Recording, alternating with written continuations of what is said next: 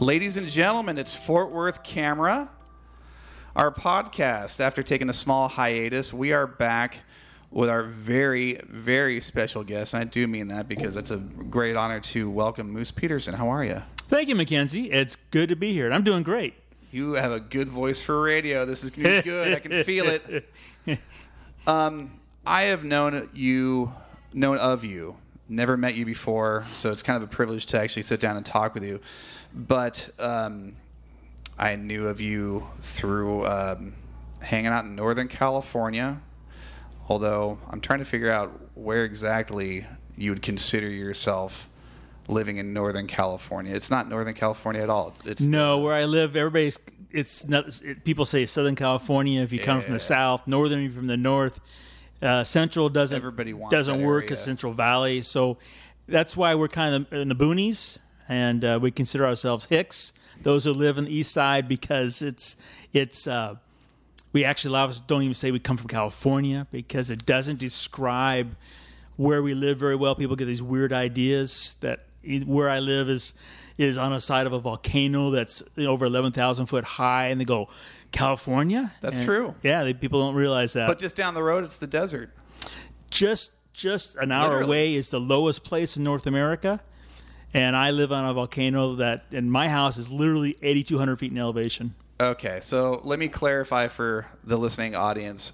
Moose, you live in Mammoth Lakes, California. Mammoth Lakes, California, God's country. Yeah. It is God's country. A lot of people don't realize what California actually looks like in the eastern Sierras, and I do want to talk about that because anyone that knows anything about the history of photography knows that a whole lot of photography has taken place in some very famous landmarks in your neighborhood. It's made for black and white. So for I mean, Oh. it's made for black and white photography. You got to realize that all the original, not all, but the vast majority of the original cowboy movies, a lot of them were shot on the east side because of the varying uh, topography, and it lends itself to black and white. You've got some of the great black and white still masters like Ansel Adams. Ah, okay, yes. he cut his teeth on the east side. Um, east side, photographically, it's got this very rich heritage, um, which it's just amazing to me how few people realize that's there. Um, when we do workshops on the east side, it's really hard to get people to understand what is there, especially when uh, they hear the word California. It, instantly, the, the vastness uh, doesn't come to mind. The one reason I love Mammoth is because every night when I go out, I see gazillion stars. You know, we're in a town where my wife and I were very proud. We actually got a law passed, so we have dark skies. Everybody has to can their lights so light doesn't go up in the heavens. Because I at night I see the Milky Way. Every night it's out and there's no clouds. I see the Milky Way. So it's a part of California people have no idea it exists. What's neat about the neat that doesn't even begin to describe it. What is absolutely astounding and fascinating about the Eastern Sierra of California is that that is truly the epicenter of photographic history. Uh, down the road from you in Bishop is uh, was the home to a very famous photographer, Galen Rowell. Mm-hmm. Rest in peace. His gallery is still there. yeah, Morning Light. Is that what it's called? Um, I, I- it's in the old bank building. I I, don't be- know. I believe it, it's called Morning Light Studios. Um, or well, anyway, if you're listening to us on uh, on iTunes, you can actually comment on this and, and correct us. But you have that. You have the Alabama Hills. You have Death Valley. You have Whitney Portal, Mount Whitney itself. Um, Mono Lake. oh man, Bodie. Of course, Yosemite. There's even an area called the Kodachrome Wilderness. That's correct. How much time you spent there in the Kodachrome Wilderness? Well, when I was younger, um, I did about 500 miles a year on the backcountry with my dad. Wow. So all of the Eastern Sierras inside, I did many times. Did the John Muir many times. So that was that was a big part of you know my and my influence still today was back there in what Muir would call the range of light.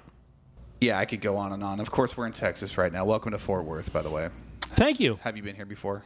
I have not been to Fort Worth, been to Texas many times, but not Fort Worth. I think, I think is we're trying to figure this out yesterday. I think I went through here one storm chasing, and that's it.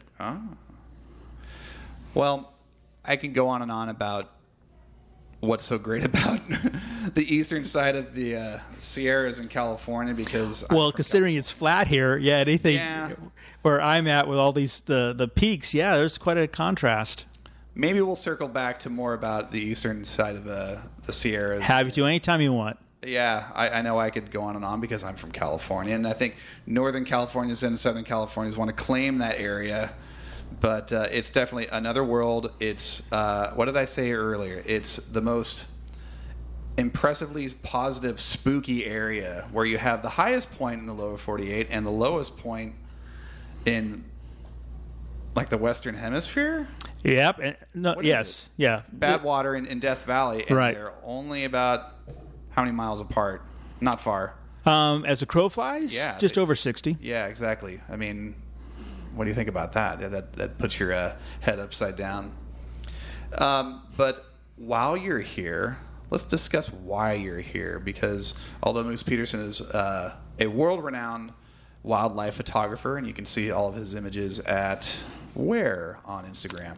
MoosePeterson.com is the website. Instagram is Moose Peterson. Facebook is Moose Peterson. Twitter is Moose Peterson. Moose Peterson, of course, being a Nikon ambassador. Um, you're the second Nikon ambassador we've had on this show, Dixie Dixon being the other. But while you're here in Fort Worth, let's discuss why you're here. We are discussing aviation and airshow photography. We are. How'd you get into aviation photography and make that such a, a niche portion of your uh, career? Well, you know, it's kind of like any part of what I, do as a photographer. It was never really my like. I didn't wake up one morning and say I'm going to go do this. It's just the way life and you know evolved for me. I've been very fortunate in that. Um, back in the when the D3 first came out. Ooh. Okay, so that's 11 years ago. Nikon was just beginning to uh, sponsor, be a sponsor at the Reno Air Races. And uh, the guy who was running it, a good friend of mine, and we were having breakfast one morning. He told me that, and I said, "Hey," I said, "I tell you what, if you just you know give me in to shoot the races, I'll come up and volunteer my time." And he said, "Okay, we can do that because you can come up and talk about the D3 and autofocus." Shout out to Gordon's Camera in Reno, by the way. and uh, and Action Camera are good friends in Reno as well. Yep. So um, that's how I, I went to the Reno Air Races and shooting with the D3 and a 500 millimeter lens, handheld, photographing the planes going by. It's not a whole lot different than photographing birds on the wing. Hmm. I happened to get an incredibly lucky shot of a tack sharp of Strega with the prop blurred because I was using a very slow shutter speed. Who now? Strega. Who's that? Strega is a very heavily modified P51D Mustang that's cruising around about 450 miles an hour. That's pretty fast, isn't it? That's pretty fast. Okay, Yeah. So I got this shot, became the poster, uh, and that's pretty much how I got into it. Now, when it came to uh, aircraft, uh, my father was in a B 29 during World War II and Korea. So going to air shows as a kid is what I did, and, and, and knowing planes is what I did, but actually making it into something that was a um, a paying part of the business was never a plan. It just unfolded. So it just happened to marry a number of my passions. And for me, aviation is really no more than a combination of wildlife and landscape photography. It's the same basics, except for I'm just working with industrial art rather than natural art. It's funny you say industrial art, and I got to write that down. Industrial art, because same could be said for cars. That's industrial art. But what drew me to your images beyond just being into airplanes, because I am, um, they look like they're paintings. That's what I pull away from it. Especially there's one of a B twenty four. What's the Liberator? The B24. B twenty four. Okay. There's one of those pictures that I saw that you shot, and it looks like it's an oil painting of something you see, a, a scene out of World War II.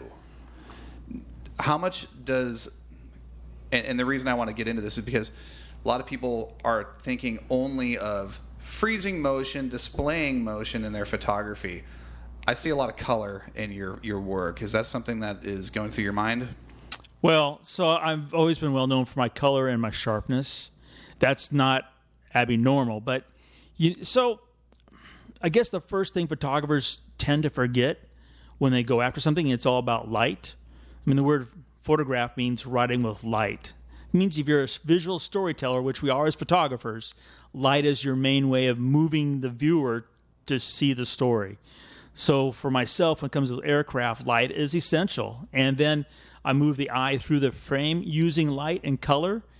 And then being a real history buff, I really love history. I'm incorporating that into the photograph as much as I can.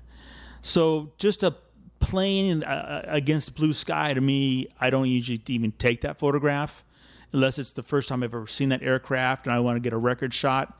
I won't even take that picture because there's no story going on. The plane's not even moving because we're we're working with a moving object, but we're freezing it with still photography. So you have to have that emotion implied, and that motion can only be applied if there's something in reference in that scene, as well as the light. So all those things have to go through. So I appreciate, you know, the kind words and, and that you you know you got that from my photograph. That means as a communicator, I was being somewhat successful in reaching out and grabbing your heartstrings because otherwise it's a warbird. I mean, it, it was made to kill people.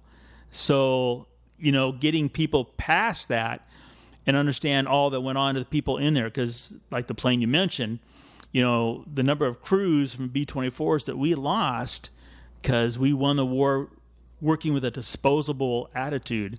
I want people to also remember that part of our history because we wouldn't be here talking about photography if those guys back then hadn't made the ultimate sacrifice. I don't know if you're. That's awesome. I don't know if you're familiar with Fort Worth's history in mm-hmm. aviation, but there's quite a bit of it. Sure is. It made a lot of planes here, and uh, at all of Texas was a huge training field. And most people don't realize when they, they fly over that some of the bombing test ranges and practice fields are still out there. You can see them and you fly, for example, from um, Houston, and you make a kind of a almost direct shot towards the Grand Canyon, there are three major bombing um, test ranges where the guys would test their their bombardiers would get their skills. They're still out there. You can still see it. Really? Yep. Let's go. I did it two years ago. It's very cool. Um, there's actually a neighborhood in Fort Worth, just not far from here to the west, Bomber Heights, mm-hmm. and that was just you know on the southern end of the uh, the the airstrip at Carswell. I am going to assume it was Carswell in World War II. And again, if I'm wrong, my facts are not checked. You can comment on the on uh, uh, iTunes by all means. We at Fort Worth Camera incorporate photography and aviation. Hence, our participation at the Bell Helicopter Alliance Air Show.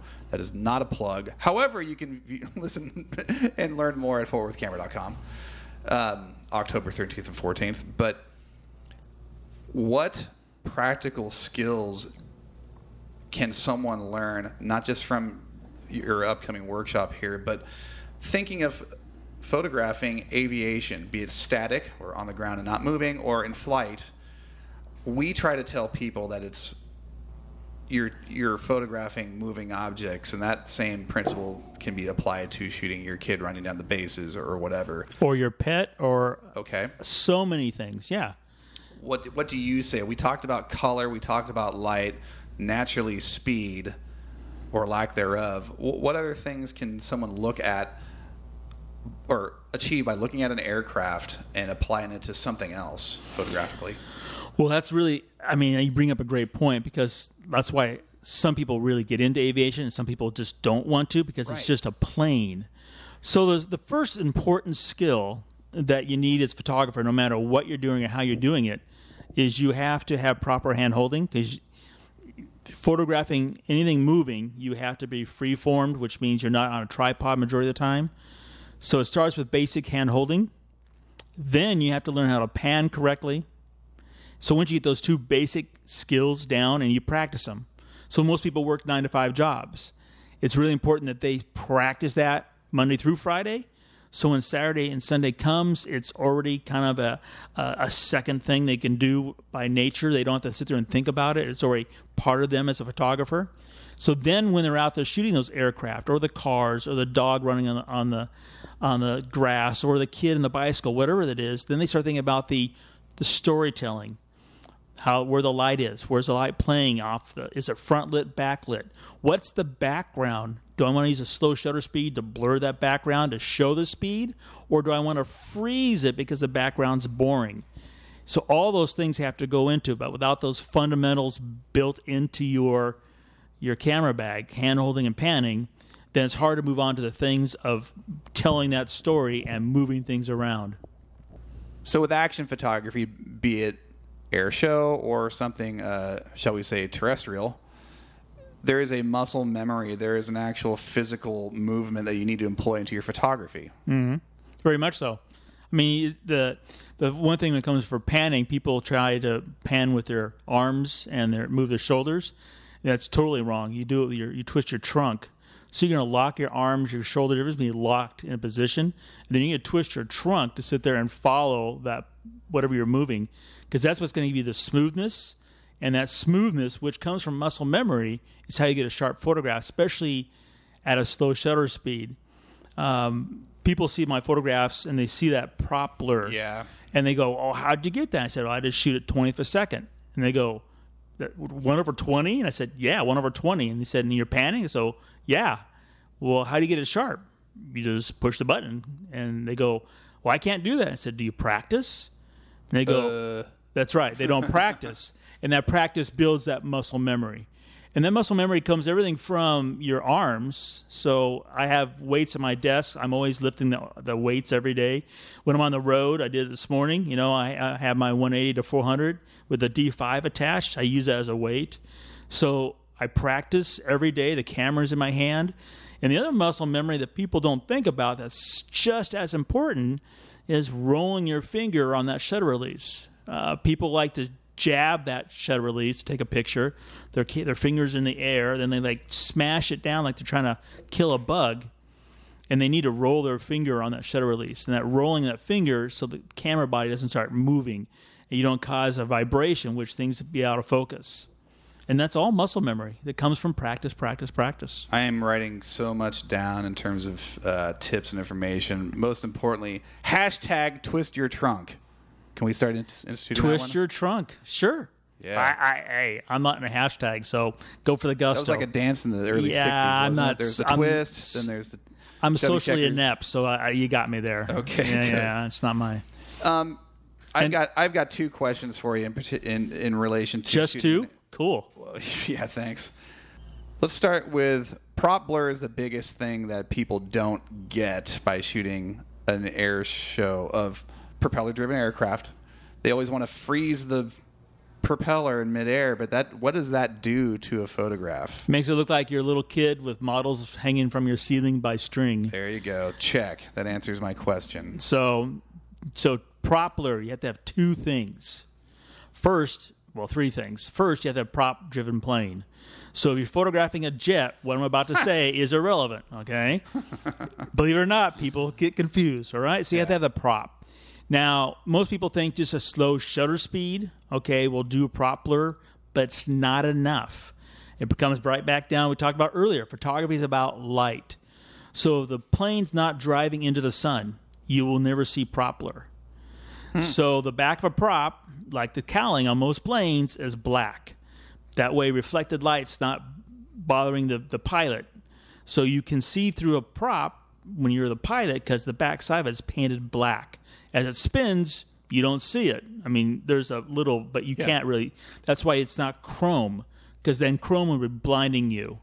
So the same thing as a photographer. If you want to see prop blur, the the pilot, the plane has to be driving towards the sun.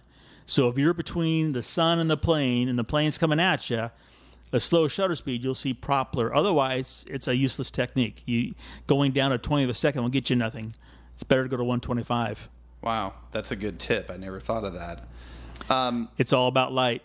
yeah, Everything about this thing is all about light. yeah, that's what I hear about photography. Yeah, Now, is there such thing as a is too large of a focal length?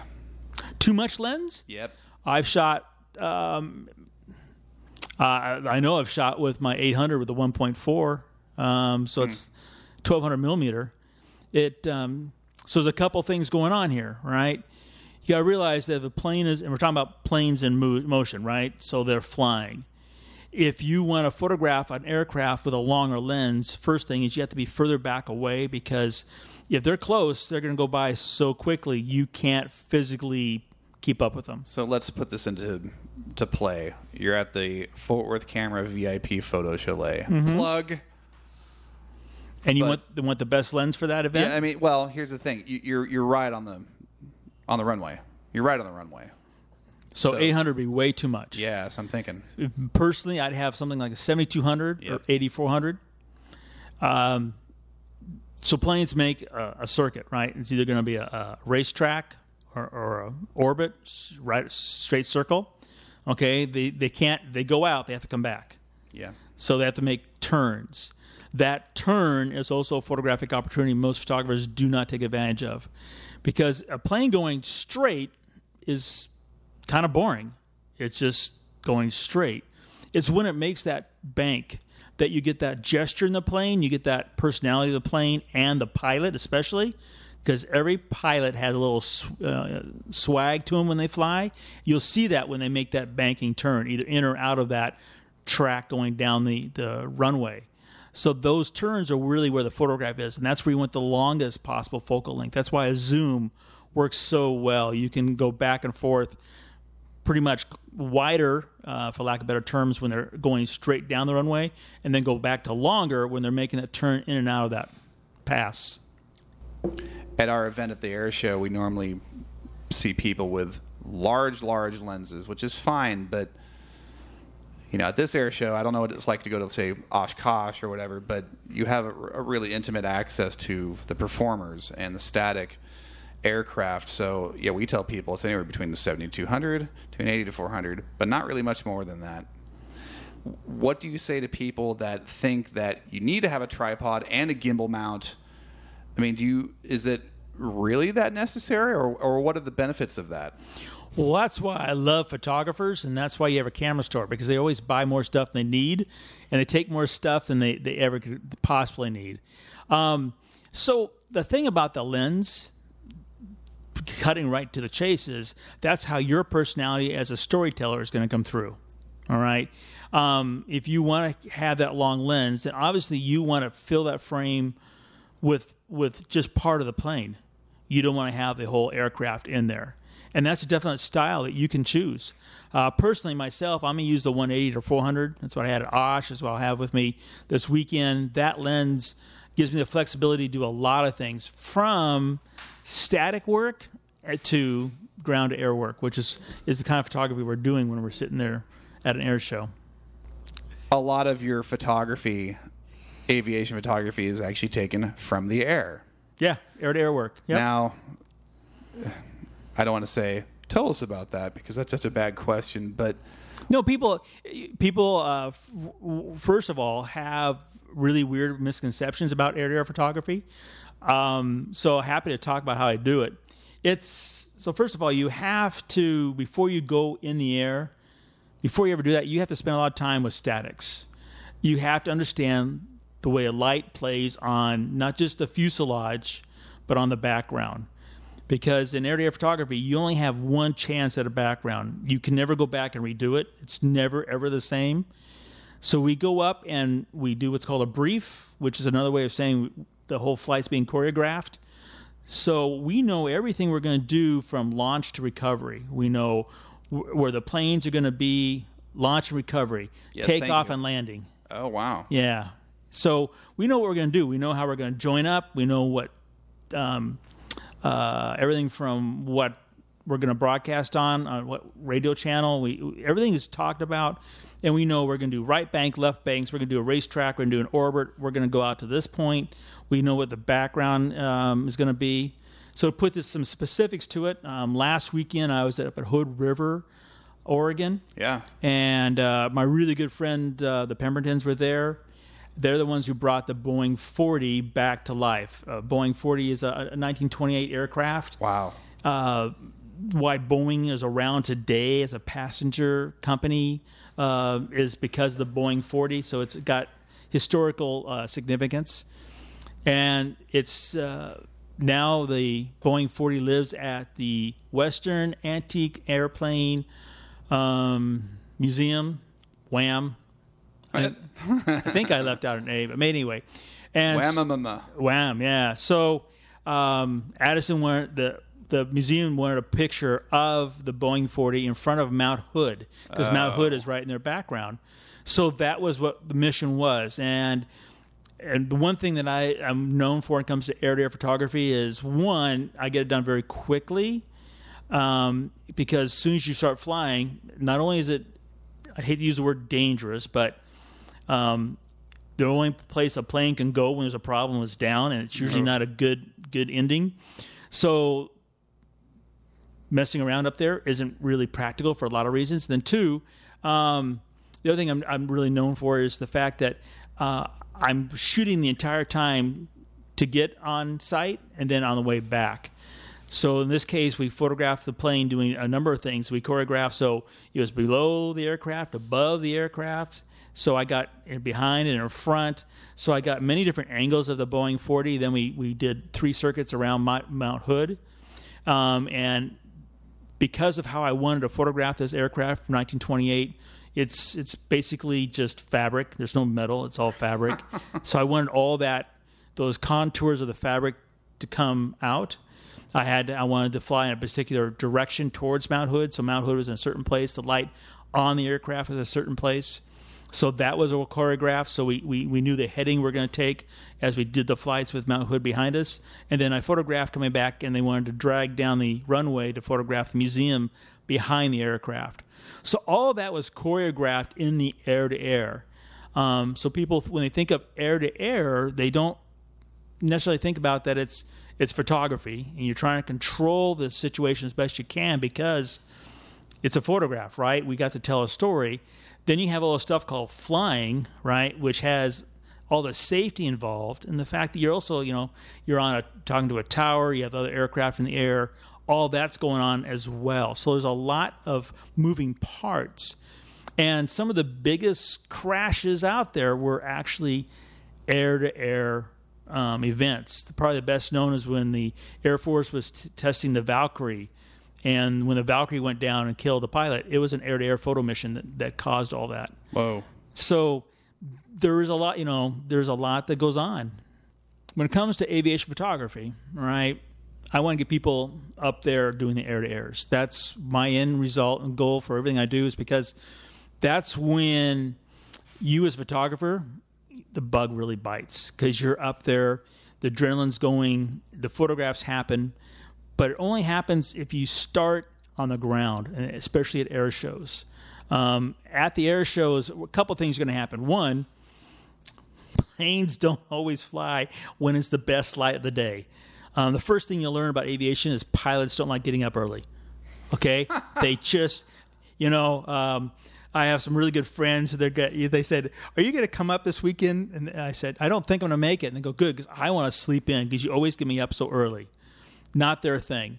So you have to learn how to use light in not what you think is the best lighting conditions.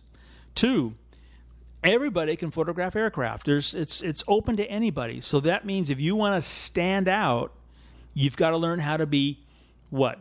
Not better, but perhaps a better storyteller, how to use what's at hand to get the better photograph. That means you have to do some research. I know what makes that aircraft unique because all aircraft are different for certain reasons. Is the wing design? Is the fuselage? What is it that makes that plane special? Okay, you got to do a little homework to make that happen. Then you have to figure out how you want to photograph it in the air, and that's where air shows are great. You learn ground air photography. You you get your techniques down pat, and then before you get to air to air, the most important thing is you got to learn how you're going to share this stuff. And that's probably the one thing that most photographers have no clue and don't understand is that these pilots, these plane owners, they have these million dollar aircraft. And when they go home at night, they're in a big hangar at an airport. And they go home to their home, they're not with that one thing they love a lot. Okay. It's parked somewhere. So, how do they remember that aircraft? Mm. It's through our photographs. So, most, you know, one way, and I tell people, they go, How'd you get so far so quickly in aviation photography? And I, and I said, Here's the thing I give my pilots and plane owners prints lots of prints, big ass prints. And they go, why big ass prints? Have you ever seen a hangar wall? They're big ass walls. So there's one guy of Minnesota that has got 28 foot by 18 foot prints of mine, three of them on that wall. Okay, so and when someone sees your your art on their wall, they never forget you. That's how you get the air to air. So you have to do all those things so you can make the the beautiful print to hand it to that pilot or the plane owner. Then you go air to air because if you have to pay for air to air, you're talking a minimum a minimum of two thousand bucks an hour, right? And if, if you're in the business of photography, nothing's gonna no no article, no book's gonna pay you two thousand bucks an hour to go take those pictures. So how are you gonna go do it? You got to figure out. You could say on somebody else's dime. That means you have to be a really good printer. How do you become a really good printer? You become a really good printer by taking classes at Fort Worth Camera, and you get your Epson P800, and you learn how to print. So now that printer, right, is uh, the thousand dollar investment in a printer is going to put out prints that's going to get you a two thousand dollar an hour ride. So all that has to go into that process of getting to air to air. And once you're in air to air, you're hooked. There is nothing like an air to air event. Nothing in, in my life, nothing in, in photography that I know about because it's just an incredible experience. And it's a real high when you come down because when it comes to a fan base, pilots, are you're going to be your biggest fan. They're going to they come to your camera so fast that when you get down, they want to see on the back of your LCD. They want to see, and then they go, "Can you send it to me?" And within seconds, they're sending it to the, the, their hundreds of friends. And what happens when a pilot sends your picture to a hundred of their friends who are also pilots? What happens? You just got a whole whole lot of people who want to use your services. Man, I'm so glad you brought up printing because that is the, uh, in my opinion, the most important part of photography is actually commemorating on a, a, a tangible version of your image. And I wish we had more time to talk about that. And I wish we had more time to talk about your wildlife photography. But you came from the the West Coast cradle of photography all the way to Fort Worth, Texas. And I have one final question for you. What's that? Does Fort Worth ever cross your mind? Does Fort, you know, uh, so you quick, get- you quick, do you- quick do you- question. Do you get the joke? or by the way? answer? So I live in a place which has lots of second homeowners. Right, there are lots of lots Okay. of homes that's, that's they're empty most of the time. So I'm on the road about eight to nine months out of the year. So I travel everywhere. I'm very fortunate. So coming to Texas, I come quite often, and I'd be happy to come back to Fort Worth, Texas. Maybe we can come back here and we do a printing workshop, and we could we sit there and tell people, explain how to print, not just to make a pretty print, but what's a clean black? What's a clean white? How do you make a print that sits there and people grab that and go, "Wow, I can feel like I'm there," because that's what the print should do. All right. What do you think of Fort Worth, you think of printing your images. I guess that's we'll, we'll have to end that. By the way, that was a joke. Are you familiar with George Strait's uh, catalog of work? No. Okay. Well, there's a song called "Does Fort Worth Ever Cross Your Mind?" Oh, I'm sorry. That's okay. I'm still I'm still locked on Billy Bob's. now, this was a funnier answer. Anyway, Oh, okay. So. Thanks for joining us, Moose Peterson. Thank you, Mackenzie, for having me.